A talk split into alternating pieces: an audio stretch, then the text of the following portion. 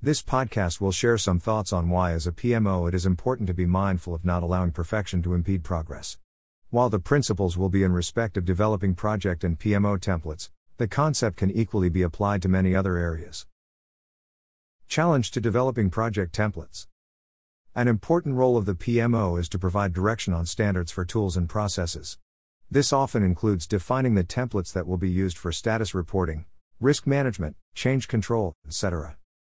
It is crucial that the templates are fit for purpose, meaning that they capture the correct information, easy to use, clearly convey important data, meet stakeholders' expectations. Due to these requirements, there is a risk that the templates will go through numerous iterations and reviews in an attempt to meet every last requirement, quite simply trying to achieve perfection.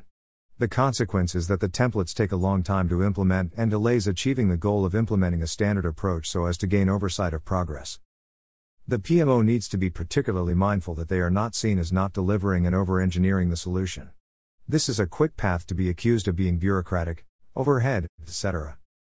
Context Firstly, it is important to stress that this is not seen as advocating not doing a good job. It is very important to develop tools and templates that are fit for purpose. However, it is important to think carefully on how this is achieved. It is normal that the users of a template, those completing and those using to manage, will have different requirements. This is compounded where the template is to be used across many different projects, each with their own view of what they need. This can often lead to each stakeholder insisting that their requirements are included before the template is issued. Then, when the template is issued, this will be when the different users enter real data. During this process, it will become clear that changes are required in the template. Therefore, even though there may have been numerous iterations before publication, perfection will not have been achieved. Solution Given the reality that it will be difficult to achieve perfection, it is far better to acknowledge this and approach from a position of continuous improvement. In many ways, it is far better to get a usable version of the template into production so that the real feedback loop can start. This will allow both those entering information and those using the information to really think about what they need from the template. This concept is aligned to that idea of the minimum viable product, MVP. The principle being that you only deliver the minimum functionality needed for the template to be used. This approach is very much part of the lean manufacturing approach, which tries to minimize waste by only implementing features to meet requirements, no gold plating. Important, for this to work, you need to make sure that everyone understands the approach and that senior management provides support. Users need to understand that they are not going to only get one chance to define requirements. Making this clear will help remove barriers to agreeing to move forward in the quest for perfection.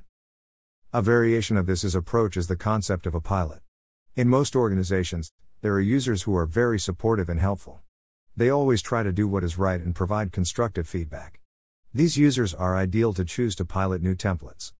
They will provide feedback in a safe environment ahead of a wider launch.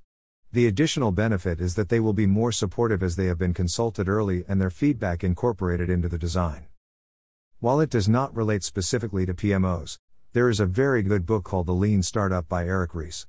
This covers the concept of the MVP and links to lean manufacturing. It had some very good concepts that can be applied to many walks of life. Summary 1. You will not achieve perfection regardless of number of iterations, meaning you won't please everyone. 2. Aim to implement the minimum level of functionality on the template, MVP. 3. Seek feedback and iterate. Following these steps will mean that the PMO can deliver value more quickly.